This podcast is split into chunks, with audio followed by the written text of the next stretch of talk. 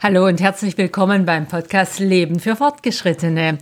Heute sind wir in Hamburg zu Gast bei der Körperstiftung, die ihren 60. Geburtstag feiert. Sie hat sich etwas Wunderbares ausgedacht und einen Zugabepreis gestiftet, mit dem erstmals soziale Gründerinnen und Gründer 60 plus geehrt werden. Das sind Menschen, die mit sozialem Gründergeist Lösungen für die gesellschaftlichen Herausforderungen unserer Zeit finden und dafür eine Organisation aufgebaut haben. Wir haben, und ich war Teil der Jury und freue mich sehr, äh, dass ich hier mitwirken konnte, Persönlichkeiten ausgezeichnet, die mit ihren Initiativen zeigen, dass Erfahrungen, Innovation, Ruhestand und Aufbruch, Alter und Social Impact sich produktiv ergänzen und die damit alle Generationen bestärken, die Phase nach der Lebensmitte neu zu nutzen, nämlich für eine Zugabe.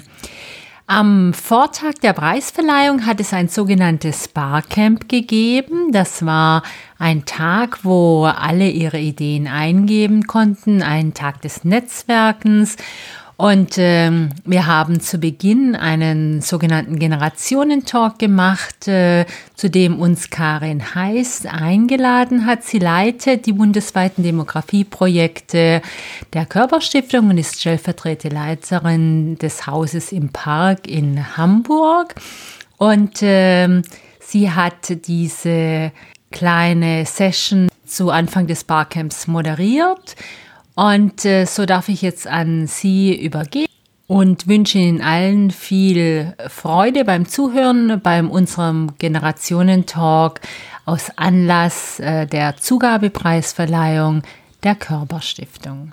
Ja, nie war es so schön, äh, in der Körperstiftung das Alter neu zu erfinden oder für Altersprojekte zuständig zu sein, wie bei dem Start unseres Projektes Zugabe. Gründer, im Alter Menschen, die äh, die Welt verbessern und dabei ihre ganze Lebenserfahrung und Kompetenz einbringen. Das ist auch auf Veranstalterseite ein sehr schönes Geschäft. Wir haben gedacht, zur Einstimmung zeigen wir Ihnen Menschen, die mit diesem neuen Preis ganz eng verbunden sind.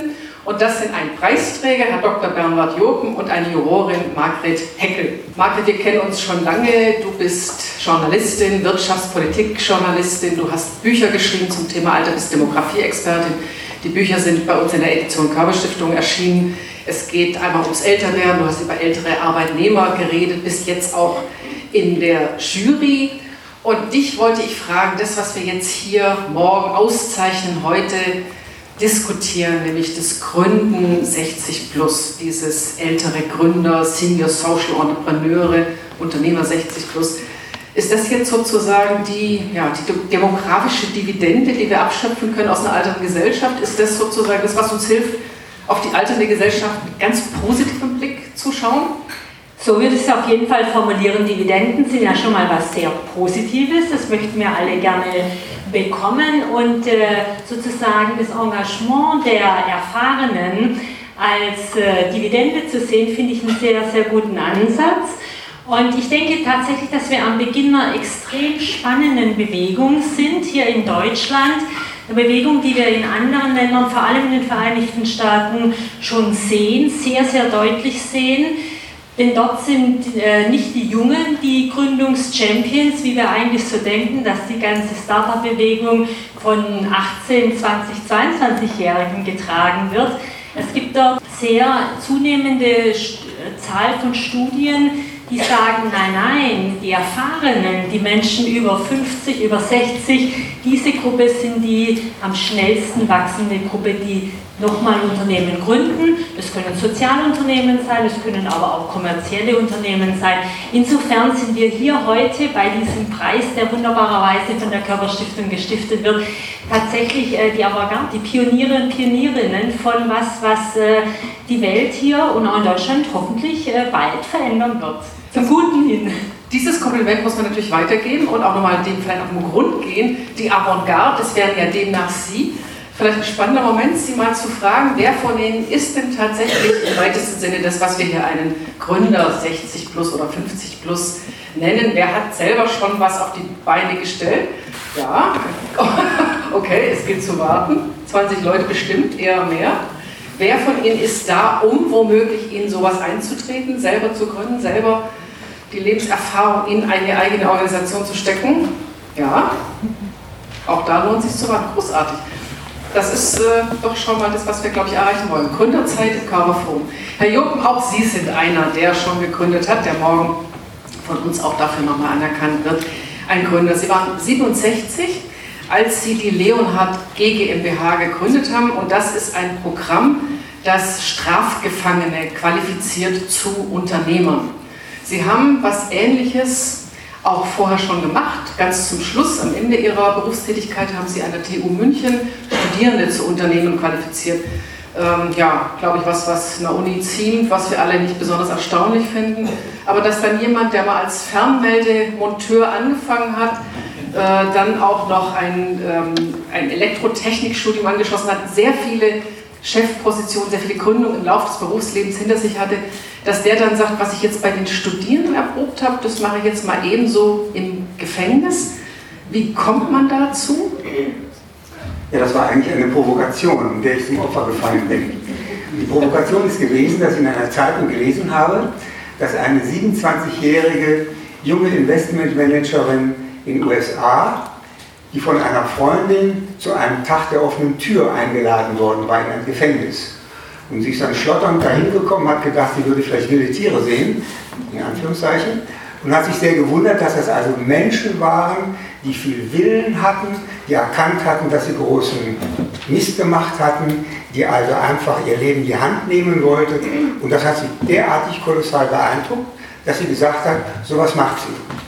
Und ich habe diesen Artikel in der Zeitung gelesen, das war im April 2009, und habe gedacht, Donnerwetter, das wäre eine weitere Zielgruppe für die Unternehmertum an der TU München mit unseren vielen, vielen Studenten, die wir da gemacht haben, sozusagen eine andere Zielgruppe. So nennen wir das ja.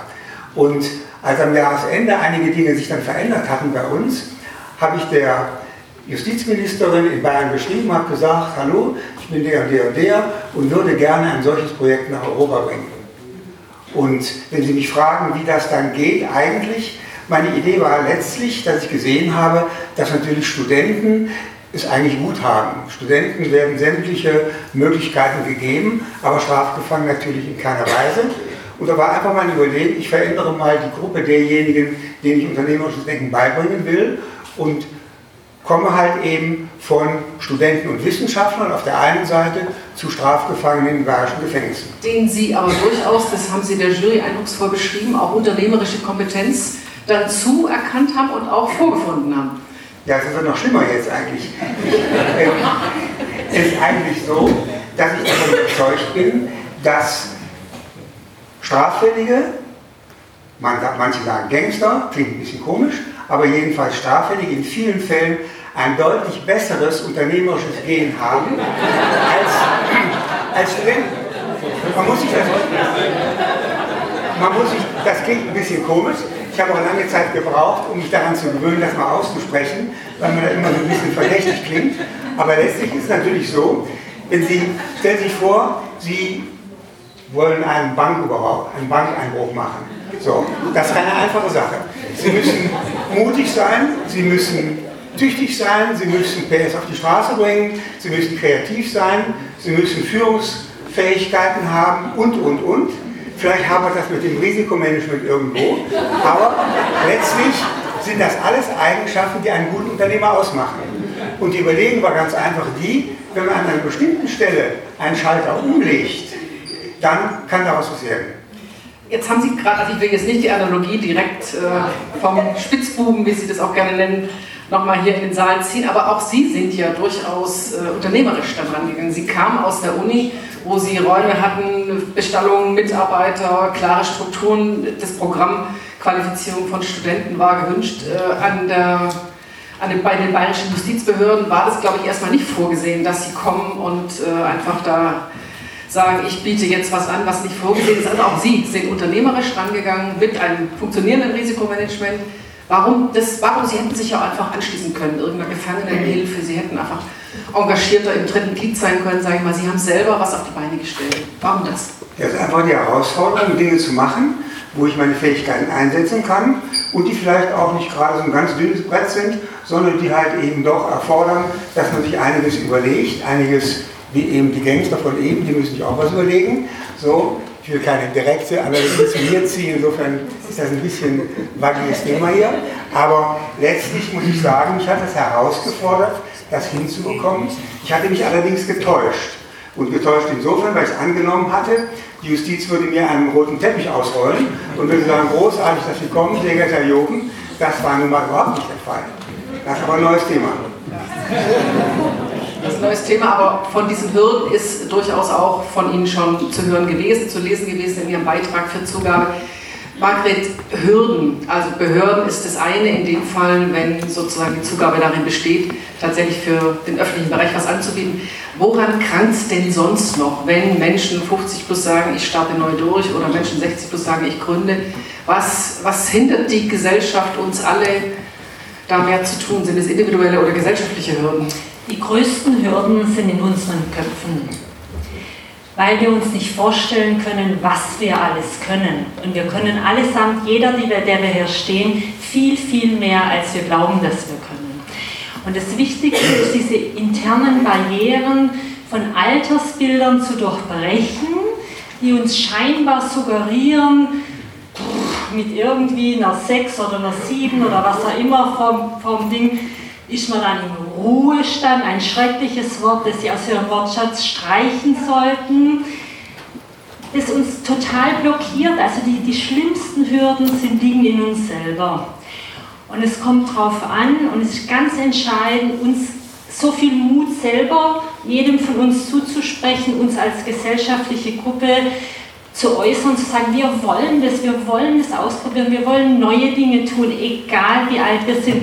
Und ganz ehrlich, Sie haben das ja so schön gesagt, Herr Jochen, was es uns hilft dann tatsächlich diese neuen Dinge zu tun, ist ja eben genau das, äh, was die zweite Lebenshälfte auszeichnet, unsere Erfahrungen.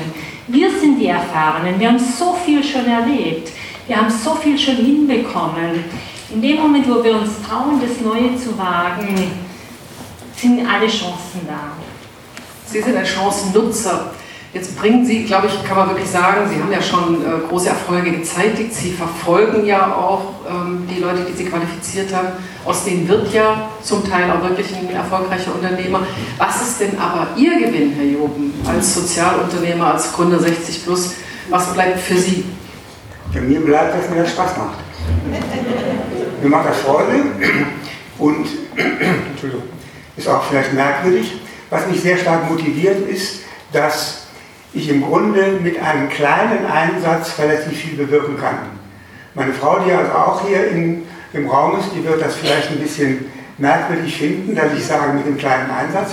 Aber wenn man das mal, äh, wenn man das mal vergleicht oder sagen mal in Bezug setzt, wie viel ich einsetzen muss für eine bestimmte Person, mit der ich spreche und ich letztlich auf einen neuen Weg bringe, ist das Verhältnis gigantisch eigentlich.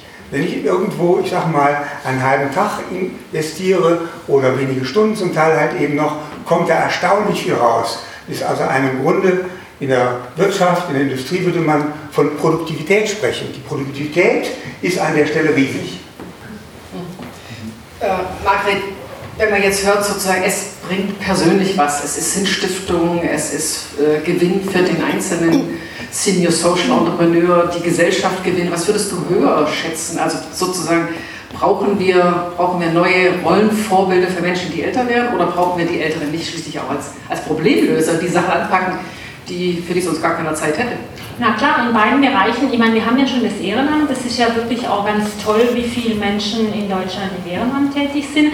Aber was wir eben zusätzlich brauchen, sind auch Menschen, die das sozusagen als Unternehmen sehen, als ihre eigene Sache, als was, das man eben weiterentwickeln kann, das man auch größer machen kann, skalieren, wie man ja so schön technisch sagt, was ja eigentlich nur bedeutet, man fängt in Regensburg an und zehn Jahre später gibt es in ganz Deutschland oder man fängt in Flensburg an und fünf Jahre später gibt es es in ganz Schleswig-Holstein. Also sprich, dazu zählt ja eine Idee zu haben, von der man so begeistert ist, überzeugt ist, dass, sie, dass man sie einfach äh, verwirklicht sehen will. Das kann jeder machen und indem es jeder macht oder indem es viele machen, wird auch die Gesellschaft, äh, geht, geht die Gesellschaft einen Schritt weiter dadurch. das, was jetzt gerade als Skalieren viel, Wachsen, das, da sind Sie auch schon ganz gut dabei. Sie sind schon in mehreren Bundesländern. Ich habe heute Morgen eine Kollegin von Ihnen kennengelernt, die Leonard in Hamburg starten will. Ja, will. Ähm, das ist genau der Punkt.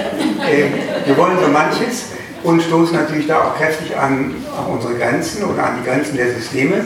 Das Problem, was ich auch schon häufig im Leben erlebt habe, ist eigentlich, wenn man etwas machen will, stört man die Kreise anderer Menschen. So. Und das mögen wir nicht. So. Und ähm, man kann das auch, ich sag mal, relativ nüchtern betrachten. Wenn man also meinetwegen in den Justizvollzug hineingeht und da bestimmte Dinge lösen will, dann gibt es ja eigentlich Menschen, die da eigentlich für verantwortlich sind, die auch so gesehen werden. Und wenn man dann halt eben hier Erfolg hat, ist das für manchen natürlich, der da bis dato äh, sich vielleicht auch Mühe gegeben hat, vielleicht auch nicht, aber den Erfolg halt eben nicht hat, natürlich schmerzlich. Und ähm, das sind die Dinge, mit denen wir zu kämpfen haben. Das war in der TU München genauso. Wir haben nach einigen Jahren haben wir zwischen 1000 und 1200 Studenten jährlich ausgebildet. Das fand die Wirtschaftsfakultät gar nicht gut. Die Wirtschaftsfakultät war erstaunt, wie das überhaupt gehen kann, weil das natürlich auch wiederum die Frage aufwirft, warum die Menschen, die eigentlich dort angestellt sind, die eine Professorenstelle haben oder die im akademischen Mittelbau tätig sind, warum die nicht, vielleicht nicht das in der gleichen Größenordnung, aber jedenfalls in angemessener Weise machen. So, das heißt also, das ist eigentlich gerade im Bereich soziales Unternehmertum eine ganz große Hürde, dass sie, auch wenn sie geschickt sind und wenn sie nicht, ich sage mal, sehr ich sage mal, unangenehm auffallen und mit der Brechstange vorgehen hier, sind das Dinge, die einem natürlich erheblich Schwierigkeiten machen können. Aber Sie haben sie überwunden. Ich würde zum Schluss Sie nochmal fragen wollen, gehen wir nochmal an den Anfang zurück, weil ja hier auch Gründungswillige sitzen. Was ist zu sagen, um überhaupt zu starten? Brauche ich, so wie das jetzt bei Ihnen der Fall war, eine Biografie mit ganz viel Gründungserfahrung? Muss ich das alles schon mal erlebt haben? Oder kann ich das auch wirklich mit 50, 60 plus einfach mal machen? Nein, das brauche ich eigentlich gar nicht. Also ich bin überzeugt davon, dass wenn Sie nachdenken, sich überlegen, was Sie in Ihrem bisherigen Leben in den letzten 20, 30 Jahren gemacht haben, dann haben Sie ein unendliches Wissen. So, ich sage einfach mal ein Beispiel. Wenn Sie Anwalt sind, dann können Sie Studenten helfen, ein juristisches Verständnis zu bekommen für diese Welt. Also das, was wir im Gefängnis machen, sind viele, viele Dinge. Das ist eine nachgezogene Ausbildung, eine nachgezogene Erziehung irgendwo. Sie werden staunen, viele Straffällige wissen gar nicht so ganz genau, was richtig und falsch ist. Sie betrachten irgendwelche Chancen als die Mega-Idee, wo sie denken, das fällt ihnen sozusagen wie in den Schoß vom Himmel, kommt diese Idee und wissen eigentlich gar nicht, dass das eine illegale Geschichte ist. So. Das heißt also, da wundert man sich drüber. Mancher wird vielleicht von Ihnen auch sagen, Herr Jürgen, sind vielleicht naiv. Klar, wenn jemand einem anderen ein Messer in den Bauch rammt, dann ist das erkennbar natürlich eine Straftat, eine schlimme Straftat. Aber wenn jemand gerade als in Wirtschaftsdingen eine kluge Geschichte sich überlegt, wo er glaubt, Donnerwetter, da kann ich ja eigentlich ohne Risiko Geld verdienen hier, dann sieht der Fall völlig anders aus. Und sowas können Anwälte machen. Handwerker können auch verschiedene Dinge machen. Die können beispielsweise äh, Repair-Shops aufmachen um meinetwegen 12, 13, 14-Jährigen zu zeigen, wie man handwerklich umgeht. Und so gibt es tausend Möglichkeiten. Ich bin ganz sicher, in jedem Beruf gibt es die Möglichkeit, diese Dinge sinnvoll anzuwenden. Was kann man praktisch tun? Ich würde Ihnen empfehlen, dass Sie zu Ihrer Gemeinde hingehen und sagen, hallo, ich bin der und der. Ich würde gerne meine Fähigkeit in irgendeiner Weise hier sozial einsetzen. Haben Sie hier irgendwie eine Möglichkeit, dass man da was machen kann? Die Gemeinden sind interessiert daran, weil die Gemeinden im Gegensatz zu dem, was ich eben erzählt habe, keinen Nachteil davon haben. Da gibt es nur Gewinner. Und insofern denke ich mal, gibt es viele Möglichkeiten. Jetzt haben wir so viele nickende Köpfe hier, dass ich sicher bin, dass in Ihren Kommunen und Gemeinden äh, schon in kurzer Zeit viele vorstellig werden. Darauf würden wir uns freuen. Margret als langjährige Mitkämpferin für ein neues Narrativ vom Alter, einen neuen Blick aufs Alter. Was würdest du den Barcamp-Teilnehmern, die in so großer Anzahl erschienen sind, aus allen Teilen der Republik und darüber hinaus noch mitgeben wollen? Also, ich wünsche Ihnen heute total viel Spaß beim Barcamp, was eine super Sache ist. Äh, genießen Sie das, machen Sie mit. Und dann aber morgen, und das ist das Entscheidende, dann schon anfangen. Nicht irgendwie noch sacken lassen oder sowas, sondern nach, nach der Preisverleihung. Sofort, also nach der Preisverleihung, ja, natürlich, genau. Aber sofort danach anfangen. Und egal, was es ist, ob es ein Telefonanruf ist, ob es ein Brief ist, den Sie wohin schreiben, ob es ist, dass Sie hingehen, auf jeden Fall machen. Ganz, ganz wichtig. Das ist doch ein super Motto. Außerdem ist es eine Minute vor zwölf Uhr. Wir übergeben dir das ganz pünktlich. Vorher möchte ich aber ganz herzlichen Dank sagen, Margret Heckel und Dr. Bernhard Jost. Das war unser Generationentalk bei der Preisverleihung des Zugabepreises der Körperstiftung. Noch mehr Informationen und natürlich alle Preisträger und Preisträgerinnen finden Sie auf der Webseite der Körperstiftung www.körper-stiftung.de. Ich darf nochmal wiederholen, www.koerber-stiftung.de. Schauen Sie dort nach dem Zugabepreis und Sie finden Videos der Preisträger und Preisträgerinnen, die ich aber auch in einer der nächsten Folgen unseres Podcastes Leben für Fortgeschrittene nochmal gerne vorstellen werde. Das war eine wunderbare Aktion in Hamburg, diese Preisverleihung. Der Preis äh, war ja sehr hoch dotiert mit äh, jeweils 60.000 Euro. Und es hat mich sehr gefreut, hier als Jurorin mitwirken zu können und diese wunderbaren Männer und Frauen auszuzeichnen.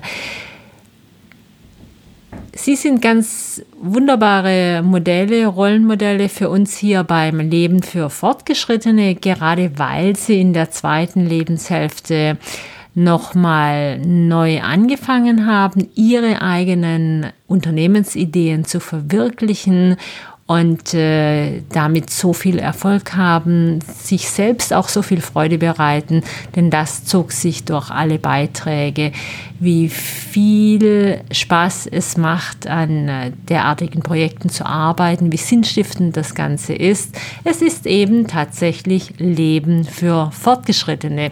Ganz herzlichen Dank Ihnen, dass Sie zugehört haben. Wie immer auch weitere Infos natürlich in den Show Notes und ich freue mich auf Sie nächste Woche beim Leben für Fortgeschrittene. Machen Sie es gut und haben Sie eine gute Woche. Ihre Margaret Heckel.